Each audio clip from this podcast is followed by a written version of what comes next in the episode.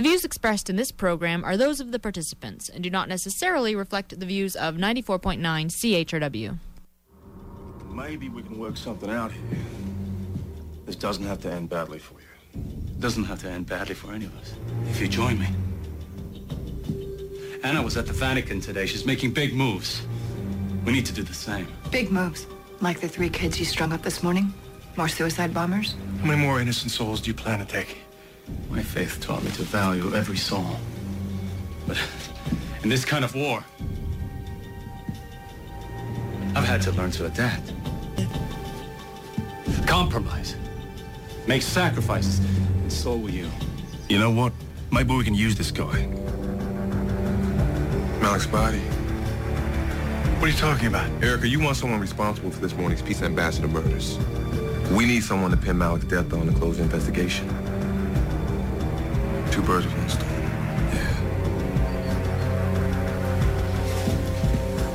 He's right, Erica. I think there's a way we can cement this new bond of ours. We have no bond. I will give you the two men who killed the peace ambassadors. You can use them as scapegoats for your partner's disappearance. They'll be in this cabin here tonight at 9 o'clock, ready to take the fall. Yeah, why would they do that? I already told you, Father. Sacrifice.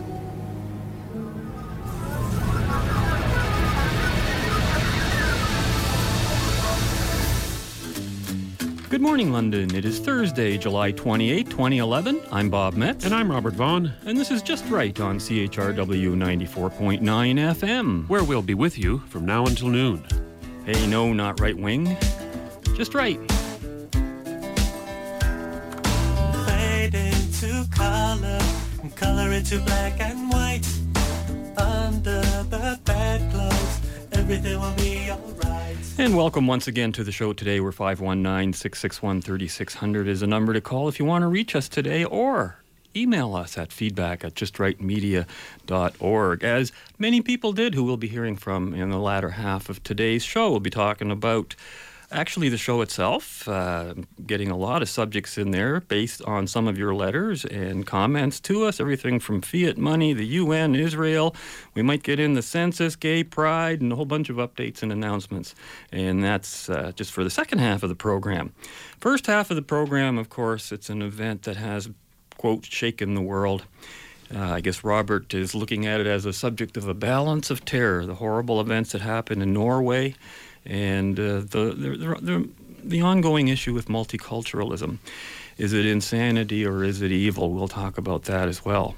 Robert, you have some interesting things to bring to our attention this morning. Well, you and I were talking on the phone uh, quite a bit over this uh, Nor- Norwegian bomb blast over the last few days, and I was trying to get a perspective on what we should talk about because I really think that we need to talk about this particular issue even though I was reticent right at the beginning, what was your first reaction when you heard that there was a bombing in Oslo and shooting on that island uh, not far from Oslo? My first re- thought was, mm-hmm. okay, here's some more Islamic terrorists again attacking the West, right? Mm-hmm. But no, what did we find out? That the perpetrator, Anders Breivik, was a Norwegian nationalist, a Christian, and not a Muslim. What a rarity! How unique. This hasn't happened since when? Um, Timothy McVeigh in 1995, perhaps? Now, the event lasted just three hours, but the political fallout has only just begun, and I think it's going to go on for quite a long time. And this Breivik, uh, Breivik will be referenced from uh, now until doomsday, I suppose. I'm looking forward to that day, yeah. Yeah. now until Armageddon. Over the past few days, the pundits, radio talk show hosts, newspaper editors, and journalists have all tried to make sense of such a heinous act. And I guess it's our turn now, Bob. And they've come down on two sides, I think. The established liberal media have tried to paint Breivik as a typical member of a burgeoning right wing movement in Europe which is against multiculturalism. They're Islamophobic and nationalistic.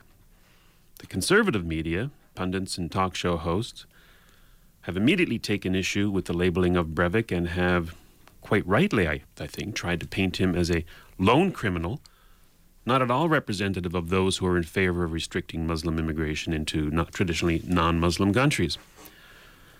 Now, one of the conservative pundits, Mark Steyn, said it best when he said just recently, So, quote, If a blonde, blue eyed Aryan Scandinavian kills dozens of other blonde, blue eyed Aryan Scandinavians, that's now an Islamic or as an Islamic uh, phobic mass murder?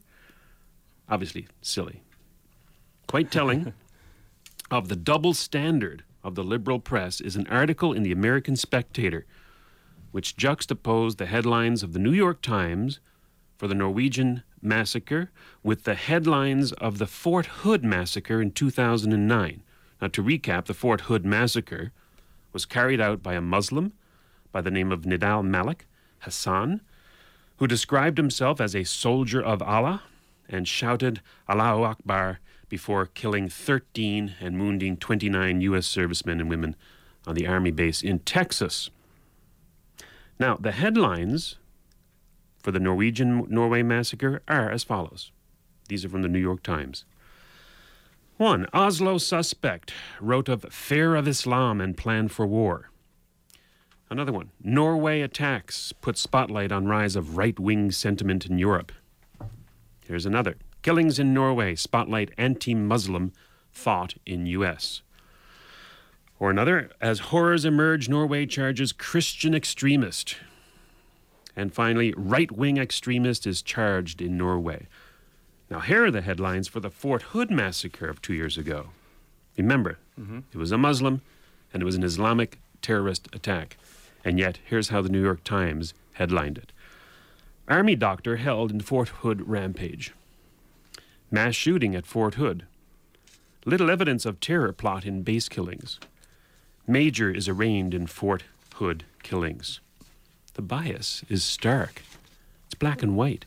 No mention is ever made by the New York Times of the Fort Hood mass murderer being Muslim and shouting Allahu, Allahu Akbar before his rampage, while within hours of the Norway massacre, the perpetrator was labeled Christian, right wing, Islamophobic, and put in the headlines, and that's the whole story. There So has the- been some denials of that too, but we'll see. As a matter of fact, I've been reading the uh, manifesto of Anders Breivik on the internet, and he doesn't really come out as being a fundamentalist Christian at all, which has been portrayed in the newspaper. He he's what I would perhaps call a moderate Christian. He doesn't really belong to any particular orthodoxy. So, what does this tell us? This this this um, this bias in the New York Times, at least, the liberal press. That's even worse in a way if he's, if he's only a moderate Christian. what will the extremists do? The real Islamophobe, in my opinion, Bob, is the newspaper editor who refuses to mention that a terrorist is a Muslim. Why? Because he fears retaliation, perhaps? He fears Islam? This makes him the Islamophobe. By definition, he is afraid of Islam.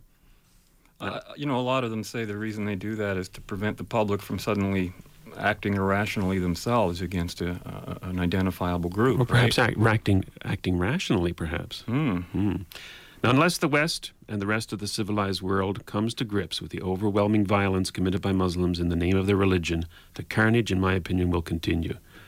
Not the kind of carnage that Anders Breivik inflicted on his young, defenseless victims, which, although horrific to contemplate, is an aberration and pales in comparison to the continuing carnage of atrocities carried out daily by jihadists. Now, I'd ask you to consider out there how many deadly Islamic terrorist attacks have occurred worldwide since the 9 11 attacks in 2001? Don't count attacks in combat, such as in the Afghanistan war or Iraqi war. Don't count incidents of ordinary crime involving Muslims killing for money or some other non religious motive. Only count terrorist attacks committed out of religious duty designed specifically to instill terror. Do you think it might be 10 or 20 or even 100? What do you think, Bob? It I- seems like one a day anyway, so a, a hundred, let's say, two hundred. Uh, as of two days ago, there have been 17,506 Islamic deadly terrorist attacks worldwide. Just last week alone, there were 40 attacks, resulting in 101 deaths and critically injuring 264. Last month alone, there are 184 attacks in over 18 countries, resulting in 930 murdered and 1,527 critically injured. That's just last month. Now, this data comes from a website called thereligionofpeace.com, which has kept records of Islamic attacks worldwide since 9 11. Now, since Breivik's attacks, that was just, what, on the weekend? Since Breivik's attacks, there have been at least 15 Islamic atrocities committed around the world, resulting in 47 deaths with almost no press coverage in the West.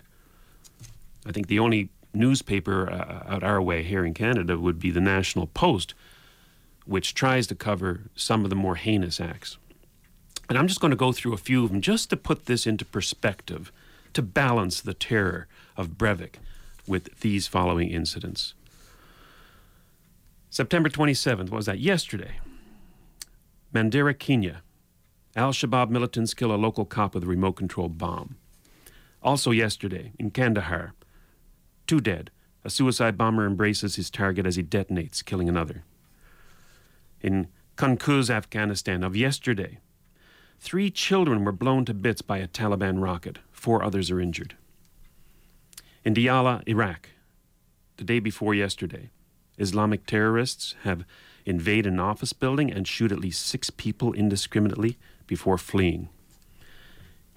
Again, the day before yesterday in Kirkuk, Iraq, a young boy and his father are murdered by suspected Al Qaeda. Day before yesterday in Yala, Thailand, Muslim in, uh, insurgents shoot a civilian to death in front of his six year old daughter. Actually, this just goes on and on. There's at least another 10 or so events that happened Yeah, so you got just in the last few there. days. This is just in the last three four days. Well, I didn't read about any of them in the free press. No, no, of course not. And all of these, none of these, actually, I don't, except for one. Uh, the, there was a, a young eight-year-old boy hung by Taliban insurgents to punish his father, who was a police officer who would, enjoy, who would not join the Taliban. The sheer evil of this. Here's another one. Kohat, Pakistan, on the 23rd. An eight-year-old girl is taken apart by a mortar fire fired by Islamic militants at a village hosting a peace committee. We in the West seem to have been inured by Muslims killing people. That's what makes the Norwegian massacre noteworthy, in my opinion. A white man, a Christian, has murdered other white people in a politically motivated bombing and shooting spree. This is a novelty. This is news. When a Muslim does the exact same thing every day, four or five times a day, all over the world, we dismiss it. The question is why? What would happen if we published a YouTube video of the Taliban hanging an eight-year-old boy in order to punish father, his father for not joining the organization? What would happen in the West if we were inundated daily with pictures and videos of the daily beheadings of infidels like us, of the daily bombings, of the splashing of acid in little girls' faces for daring to go to school? Why is the press afraid of telling the truth, of letting us see the horrors of this cultural war we're in? Why? Because it would fly in the face of their cherished beliefs that all cultures are the same. They're all equal. There's an equivalence in cultures. That we can all just get along if we all held hands in some grassy meadow and sang kumbaya. Well, we can't. People like Breivik must be brought to justice for their, for their actions, their heinous, evil actions. The light of day should be shed on these motives as much as they can be determined. But just as we do with Breivik, we must also do to the thousands upon thousands of Muslim Breiviks of the world who continue to kill and maim in the name of politics and religion. Every death of an innocent is tragic and must be accounted for whether he be white skinned Christian child in Norway or a dark skinned Muslim child in Darfur. The killing of innocents must stop, and all terrorists, whatever their re- religion, their politics, or their skin color, must be held accountable for their actions. If the press and the media refuse to do it, then who will? Uh, This is an interesting letter in today's National Post, by the way. It's from Jeff Greenwald of Guelph, Ontario. This is what he had to say.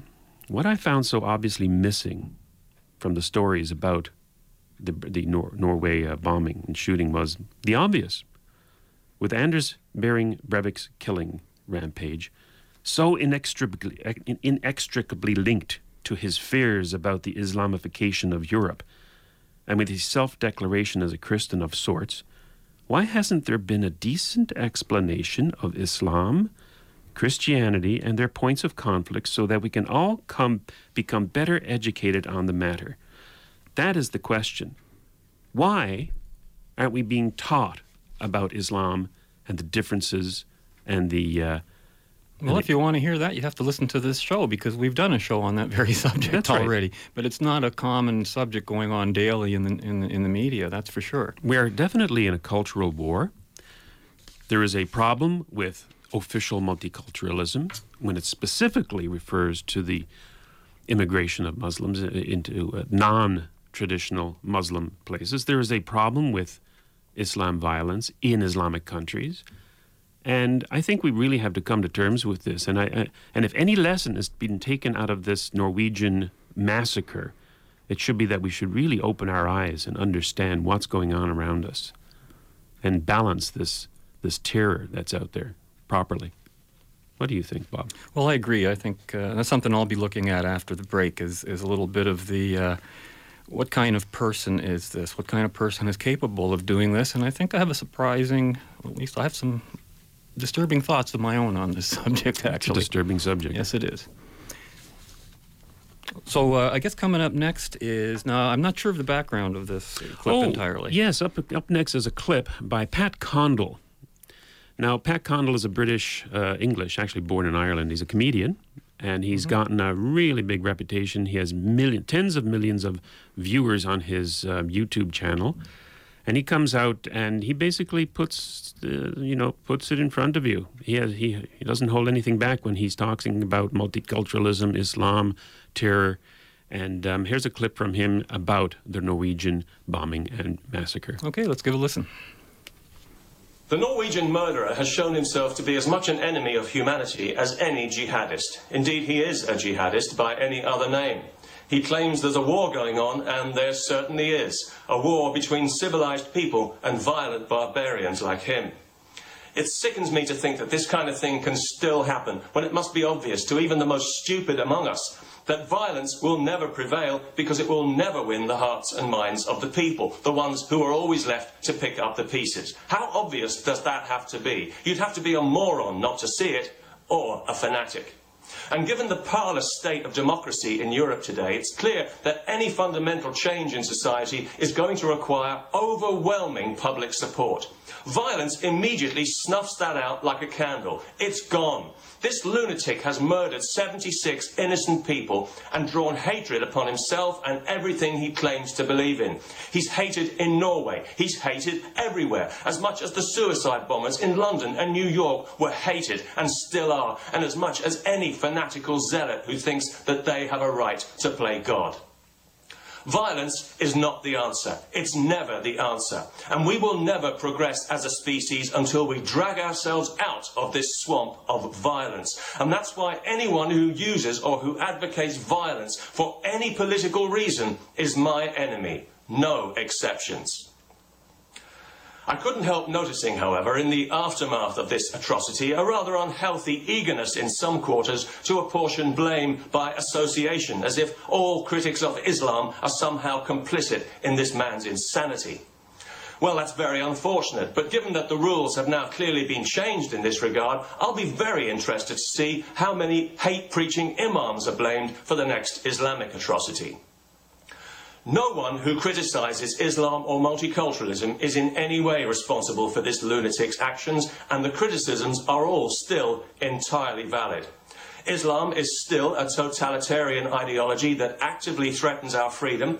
Political correctness is still, yes, cultural Marxism, and multiculturalism is still a lie. And all over Europe, de facto blasphemy laws are still being used to prosecute people who criticise Islam and only Islam. These horrific murders have not changed any of that. And the only thing that will change it, and the only way to get the overwhelming public support needed for change, is not through violence, but by defending freedom of speech, no matter what, and by telling the truth. That's all we need. Peace. And a little honesty would be nice as well.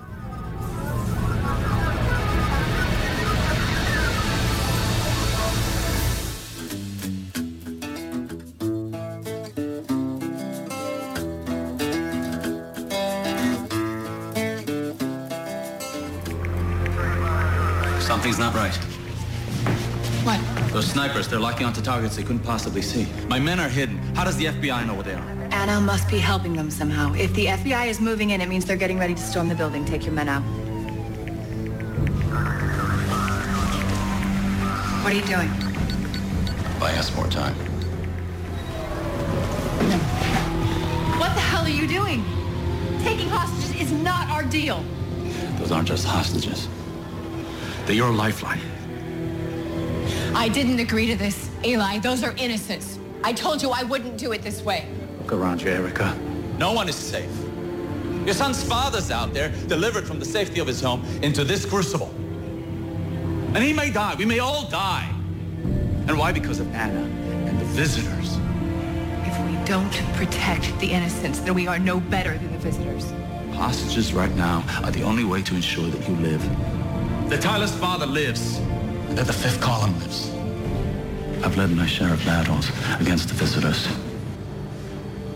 Those battles are yours now. You want me to lead?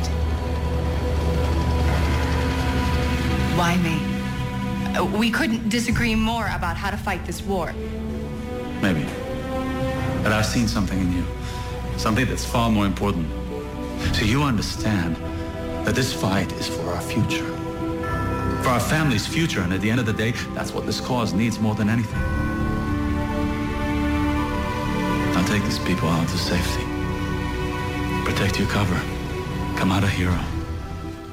Welcome back. We're talking about the atrocious events that happened in Europe, in Norway, this past week. You know, there have been many such actually organized violent efforts from the arguably legitimate underground that flourished in Europe during the Second World War to the Irish Republican Army in Ireland to the seemingly daily acts of terrorism, I guess not seemingly, but actual, in the Muslim world, to various individual terrorists in history, including, unfortunately, last week's violent and deadly political attack on the ruling party in, of all places, Norway. Now, one thing I noticed as I was looking around, some of the headlines I was seeing was something that kind of bothered me a bit because I think if we go this way, we're going the wrong way. And this is the idea that this guy is just a nut. I don't agree. I, I, I have trouble with that, and I'll tell you why. Um, Breivik, uh, no, no Christian nut, just nuts, reads the headline to Ezra Levant's editorial in the July 26 Free Press, as if to imply that if you are a Christian, you are incapable of being nuts in some way, right? So you can't be a Christian nut. That's the impression I get. But, you know, it's been said, and we, I I hear this all the time anybody that would do that has to be crazy. Well, maybe in a way you could say that, but I don't know about that. I don't think Breivik was mad or psychopathic or any such label indicating any physical or mental capacity to make a calculated and premedicated, or premeditated um, logical choice, I guess. But here's the scary part for me, and I, I actually think that any person is capable of doing what this guy did, if not exactly how he did it, if they felt morally justified about it or even for less justification if they believed they were just following orders, as some soldiers did in various wars in the past. You know, during World War II, soldiers on both sides routinely engaged in activities that resulted in innocent civilian casualties. Many were rewarded for their actions. You know, if you, if you watch Hogan's Heroes, the boys go out every week, bomb a bridge, and it happens to kill a whole bunch of krauts, and the laugh track just keeps on rolling. It's, you know, because, boy, that's really funny stuff, isn't it? And quite morally justified. Which, in full context, one might say it was, but that's not my point. When someone unilaterally acts with the same conviction and determination that soldiers and governments act with during times of conflict, uh, I don't think I think it's a mistake to dismiss it as just you know he's crazy. I don't think that's what it is, because to do so would justify all such actions as being unpunishable if everybody's just crazy when they do it, right?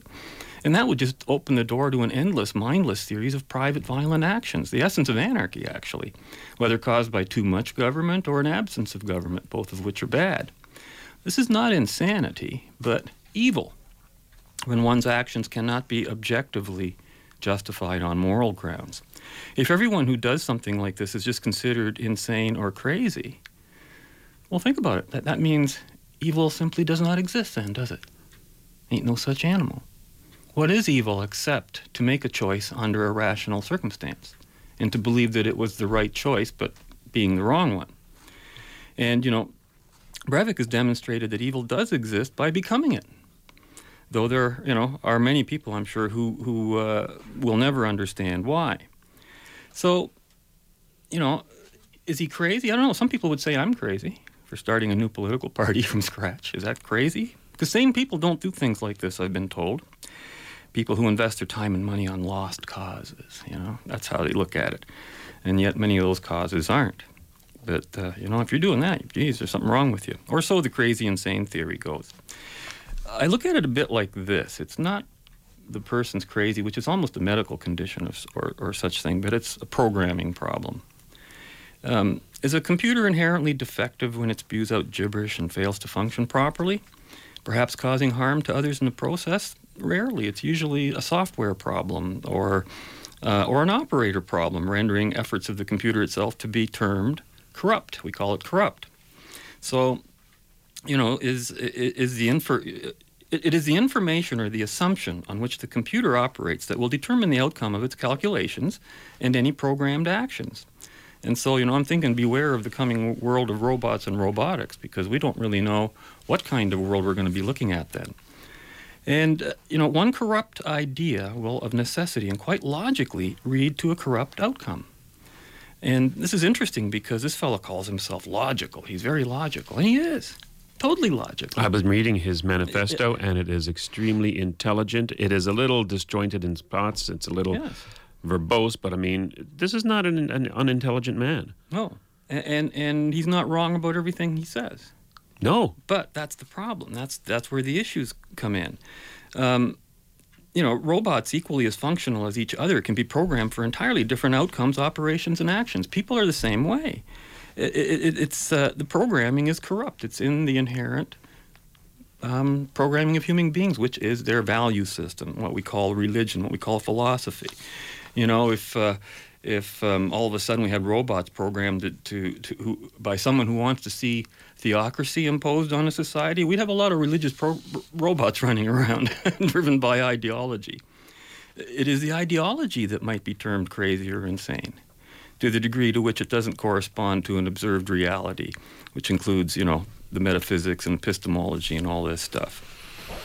Now, of course, there's a bigger issue too. There's the right wing issue, where um, you know I think he is a right winger in, in, in a lot of senses. Uh, we always say not right wing, just right, because we, we we distance ourselves from the idea of using force to get people to to cooperate with us. You know, it's basically um, when persuasion fails, use force. That's where he went. And unfortunately, right wingers and left wingers around the world use that same philosophy on a lesser scale. And at what point does their using that philosophy eventually eventually lead to more outcomes such as this gentleman who did what he did, you know? Um, this guy says he's a fan of Geert Wilders, and yet, even though Geert Wilders might want to um, say some of the same things, just look at the black and white differences between their approach to the same issue. It's totally different. Wilders and his party of freedom believe in democracy and persuasion as the means to deal with a problem, whereas Breivik uses bombs and bullets. Duh. So, if he really valued any of the opinions of the various people he apparently has cited to on his website, then how come he didn't value or agree with any of their um, opinions on how to go about changing it? You know, Yes. Which was all which was all peaceful and a, and a refusal to use violence. So, um, you know, if if peace and all the rest of it is truly his goal, obviously he hasn't thought it thought it through. He's potentially done great damage to the Geert Wilders in this world, and he has served the Islamist threat that he says he fears. He has justified mass murder and terrorism for political purpose. He has demonstrated that quote unquote Christians are just as politically and morally wacko as Islamists in, in the case of the 9 11 conspirators. But um, none are insane or crazy in any- medical or, or psychiatric sense of the word. I don't think so. Because if such a person is declared crazy or mad in any way, either by a legal court or the court of public opinion, then he will have had great success. And he will have demonstrated that liberals are just as evil as he is. Now, you know, you know, what you've described there, in my opinion, is a sociopathy.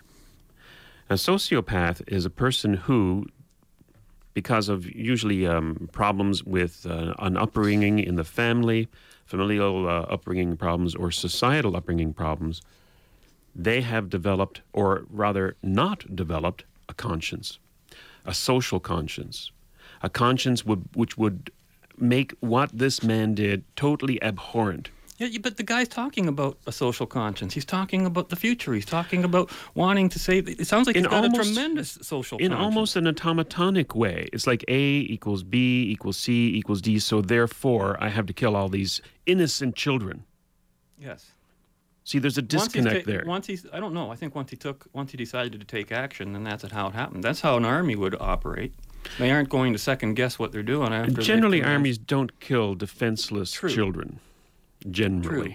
But you know, I looked up um, the word uh, sociopath, and it descri- defines a sociopath as a psychopathic personality whose behavior is aggressively antisocial. So it, it has to demonstrate an aggressive antisocial behavior, not That's just thought. actually an incorrect definition. Soci- sociopathy is not a psychopathy.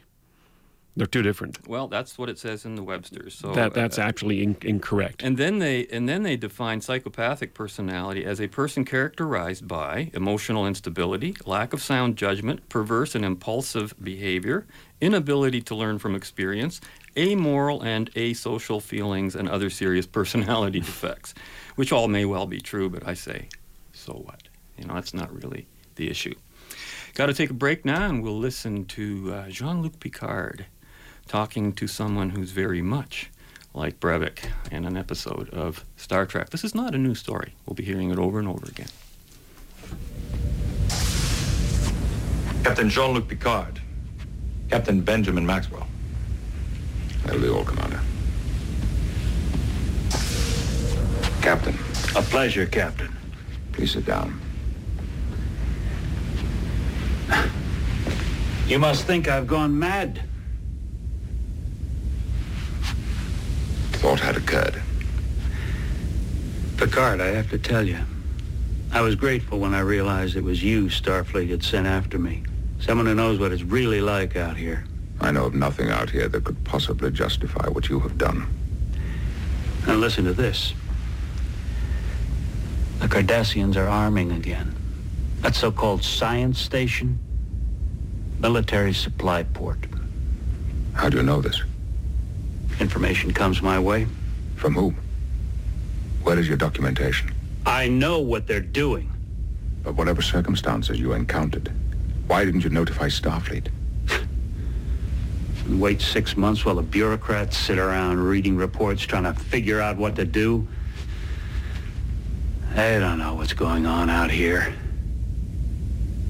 But you should, Picard. You know what it's like to be under fire. You weren't under fire. Lives were at stake. Whose lives? We had to act now. Why? It smells musty in here. Like a bureaucrat's office. You have killed nearly 700 people. And you have taken us to the brink of war. I have prevented war. Or at the very least delayed it a good long time. The peace treaty was a ruse to give them breathing room, time to regroup. And so all alone, you decided to dispose of the treaty. I took the initiative. I did what had to be done. What had to be done? Hmm? For whom? Why would a man with a long and brilliant service abandon the fundamental principles that he has believed in, even fought for, all of his life? You're a fool, Picard. History will look at you and say, this man was a fool. I'll accept the judgment of history.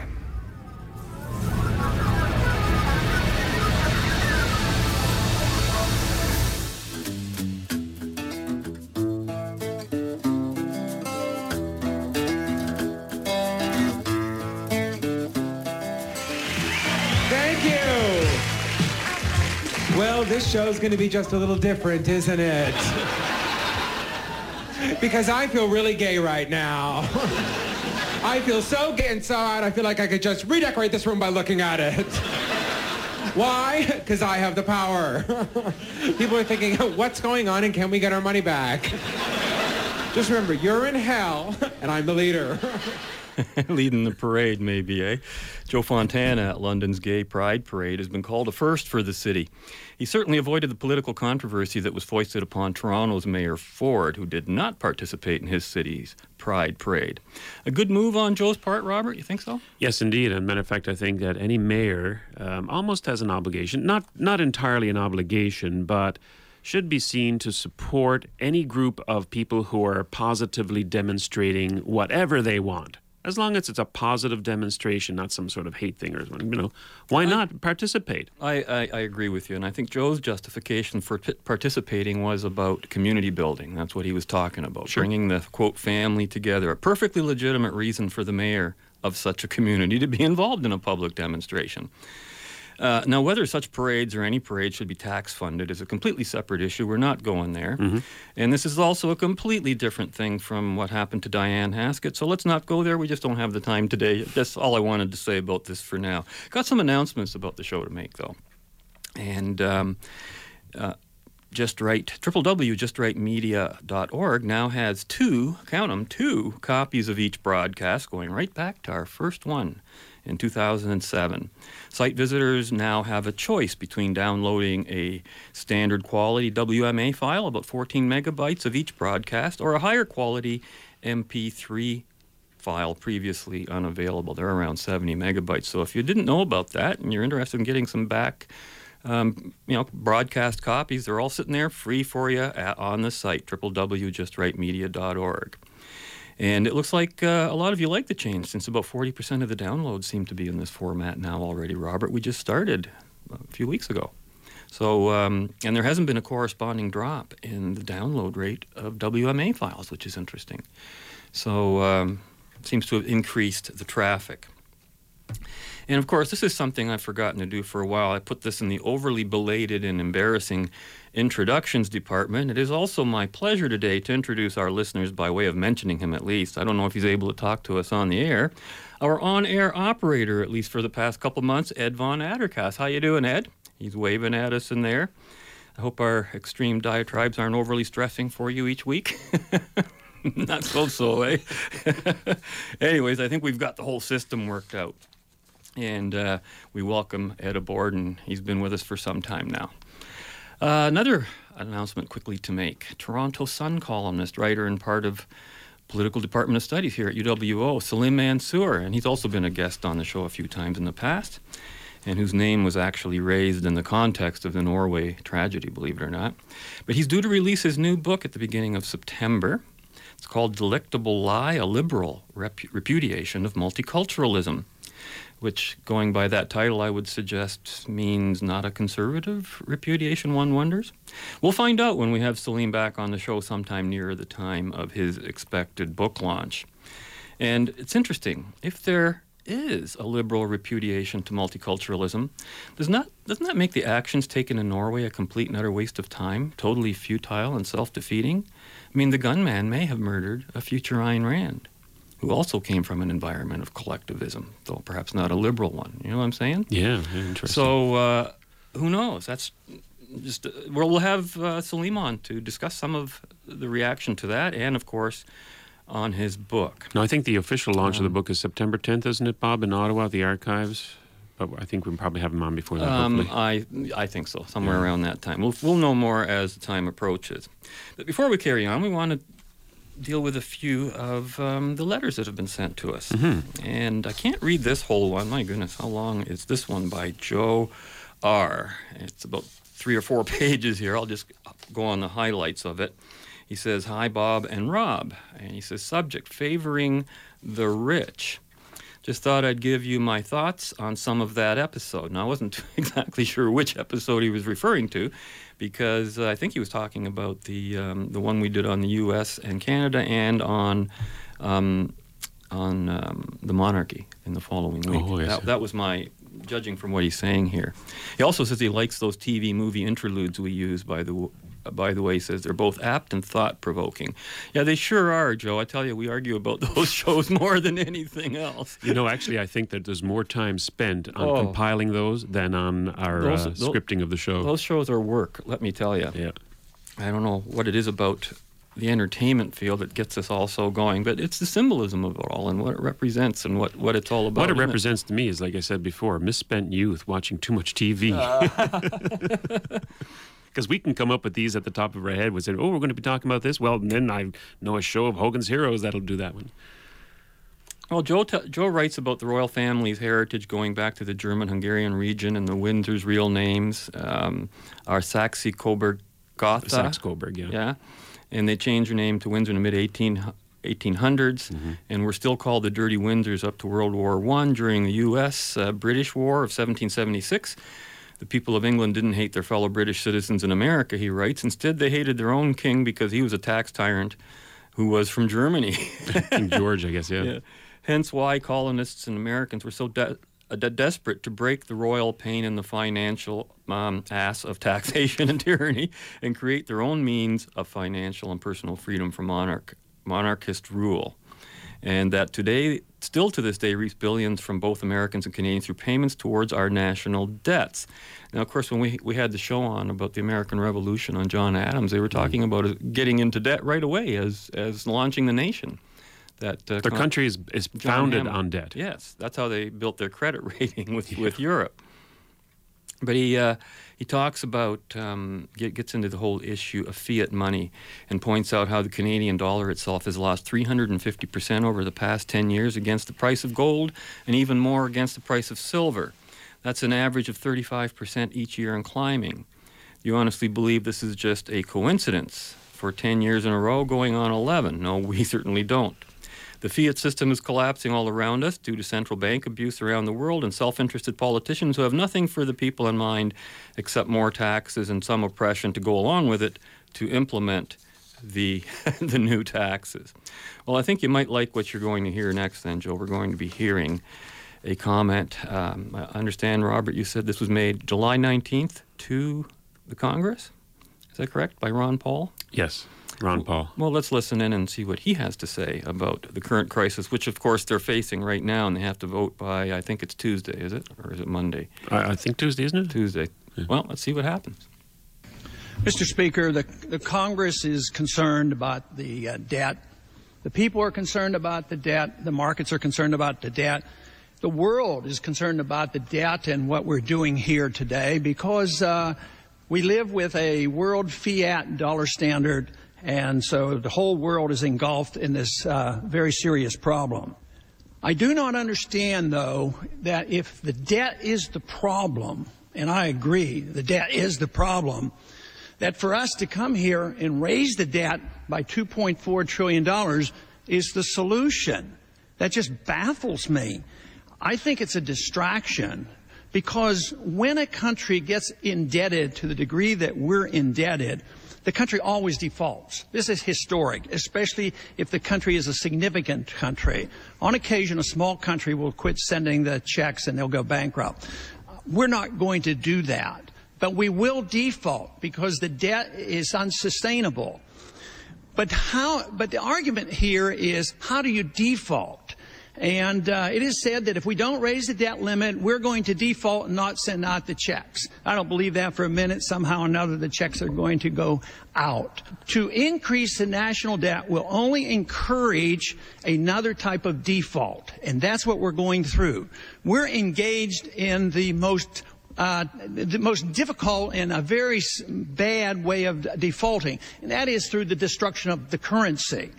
Today, we have an inflation rate of 9%, and that is defaulting. So if a government can default and print money, and they, if they can get a 50% inflation rate over a period of time, they've cut that debt in half.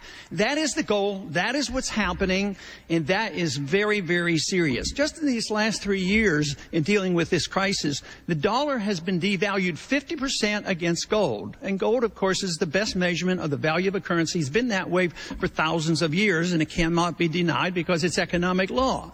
So we are defaulting. And when the American people go out and start buying goods and services like they are now, they're recognizing they're cost a lot of money. So right now, we're in the early stages of rampant inflation, which means we're going to be hit with higher prices and higher interest rates. That is going to be a tax. So I see the only solution and that is to cut spending. Our problem in this country doesn't come only from the Congress, it comes from the people. The people still have a strong appetite for big government programs. They're not willing to cut. They think government can take care of us from cradle to grave and that we can be the policemen of the world. So someday, we as a country, we as a people, and we as a Congress will have to say, what should the role of government be? The founders had a pretty strong suggestion. They wrote a constitution and said the government should be very limited. And the government should be protecting our liberties and providing national defense and a sound currency. We don't do any of that. We've embarked on a course that was destined to end badly, and this is where we are today. So if we don't understand this, this default will not be because we don't send out the checks. We will send out the checks. It will be defaulted on because people will get their money back or they will get their social security checks and it won't buy anything.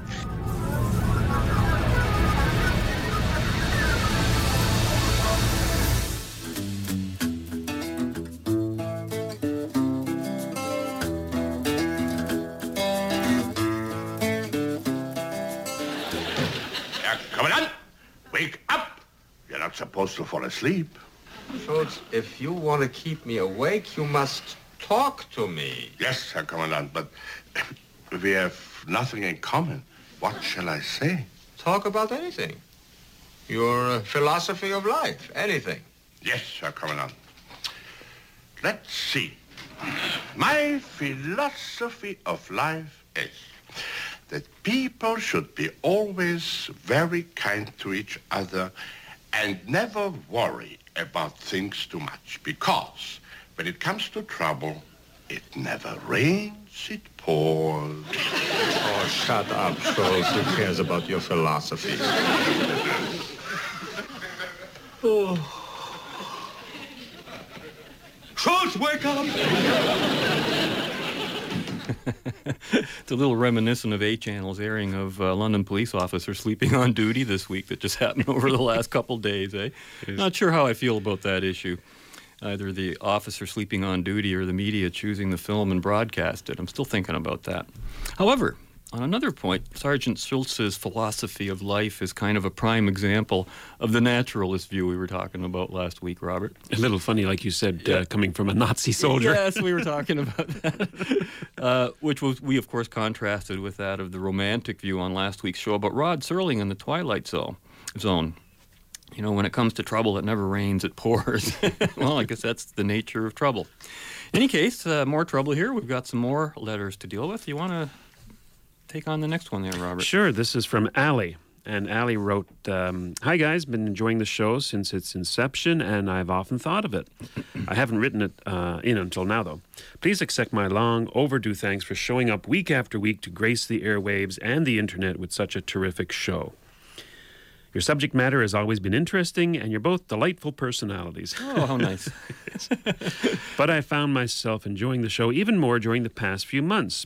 While I haven't gone back for another listen yet, offhand I would say that it's because you're venturing somewhat more frequently into metaphysics and epistemology during your discussions.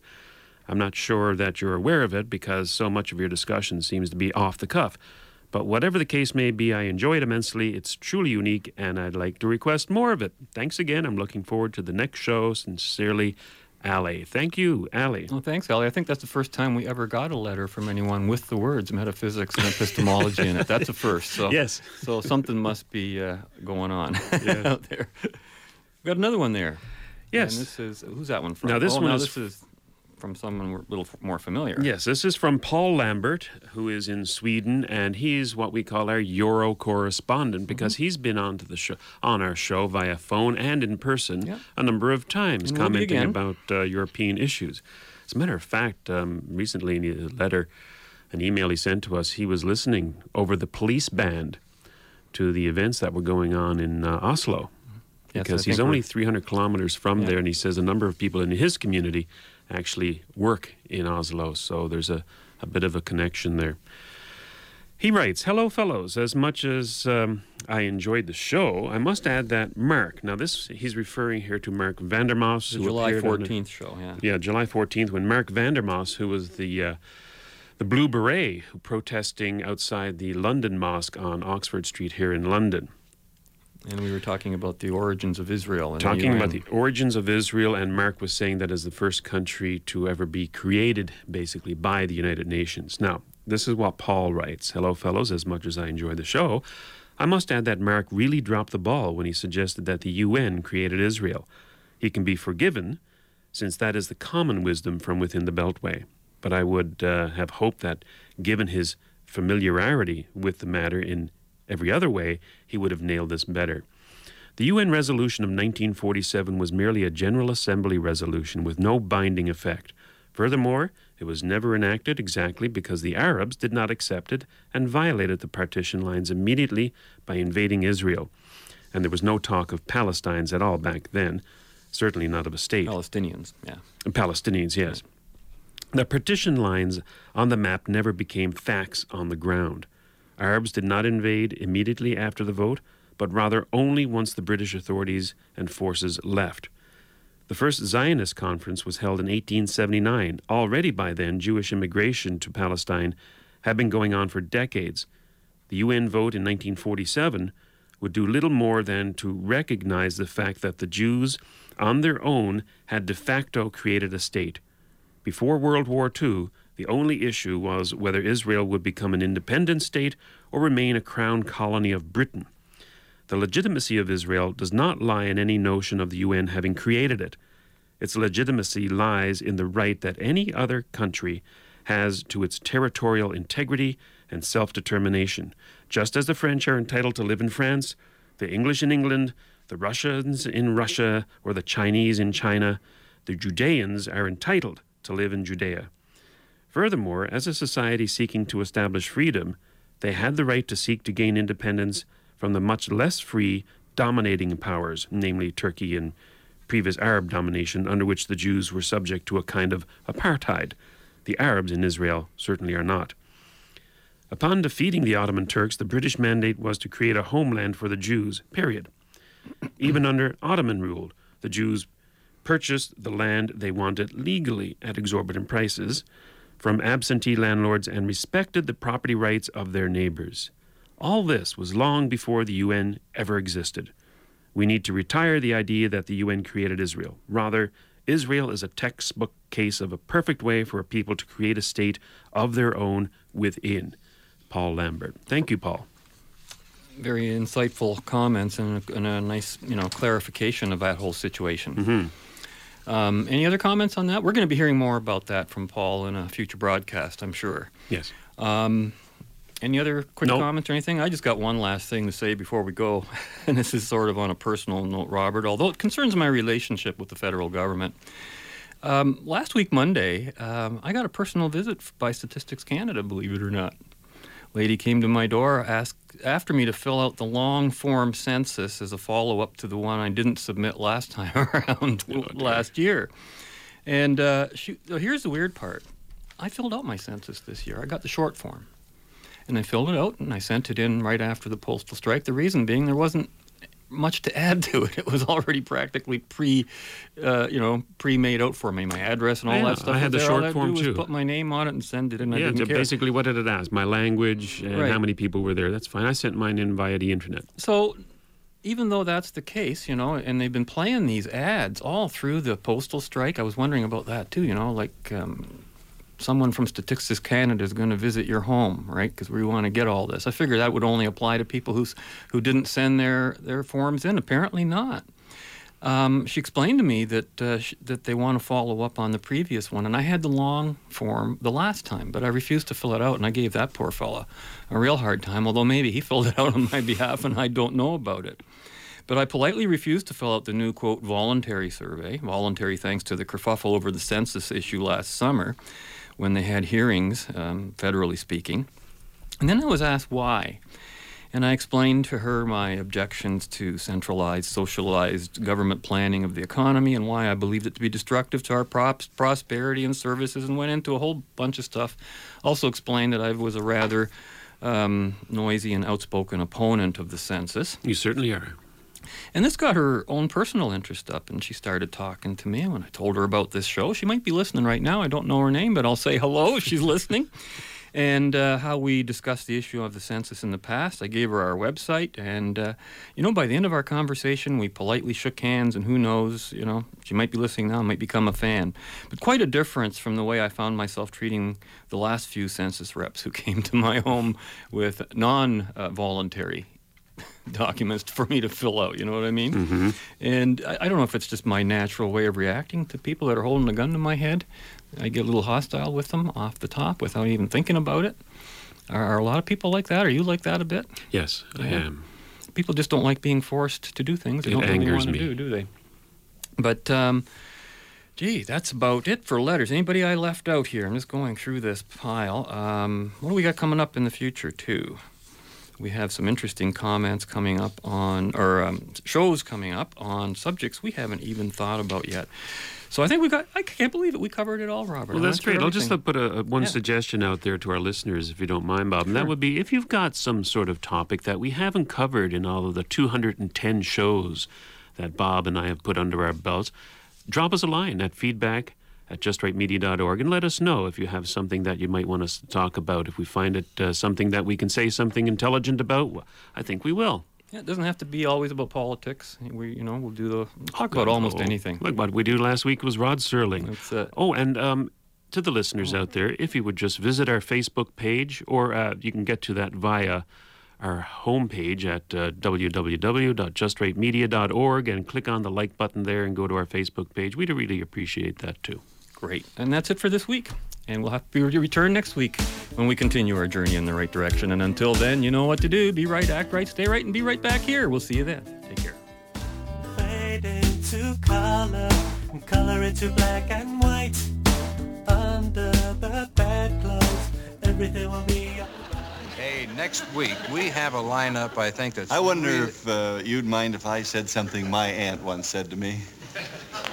See, I'm afraid we're out of time.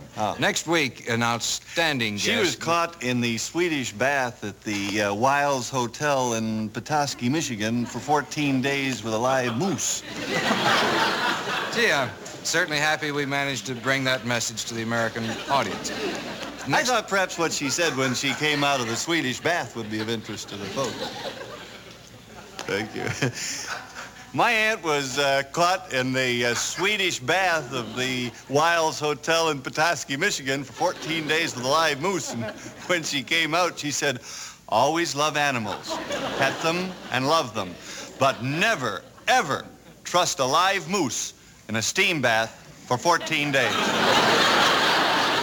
Thank you. Because he also might be an elk and a Shriner. Yes. Uh, thank you very much.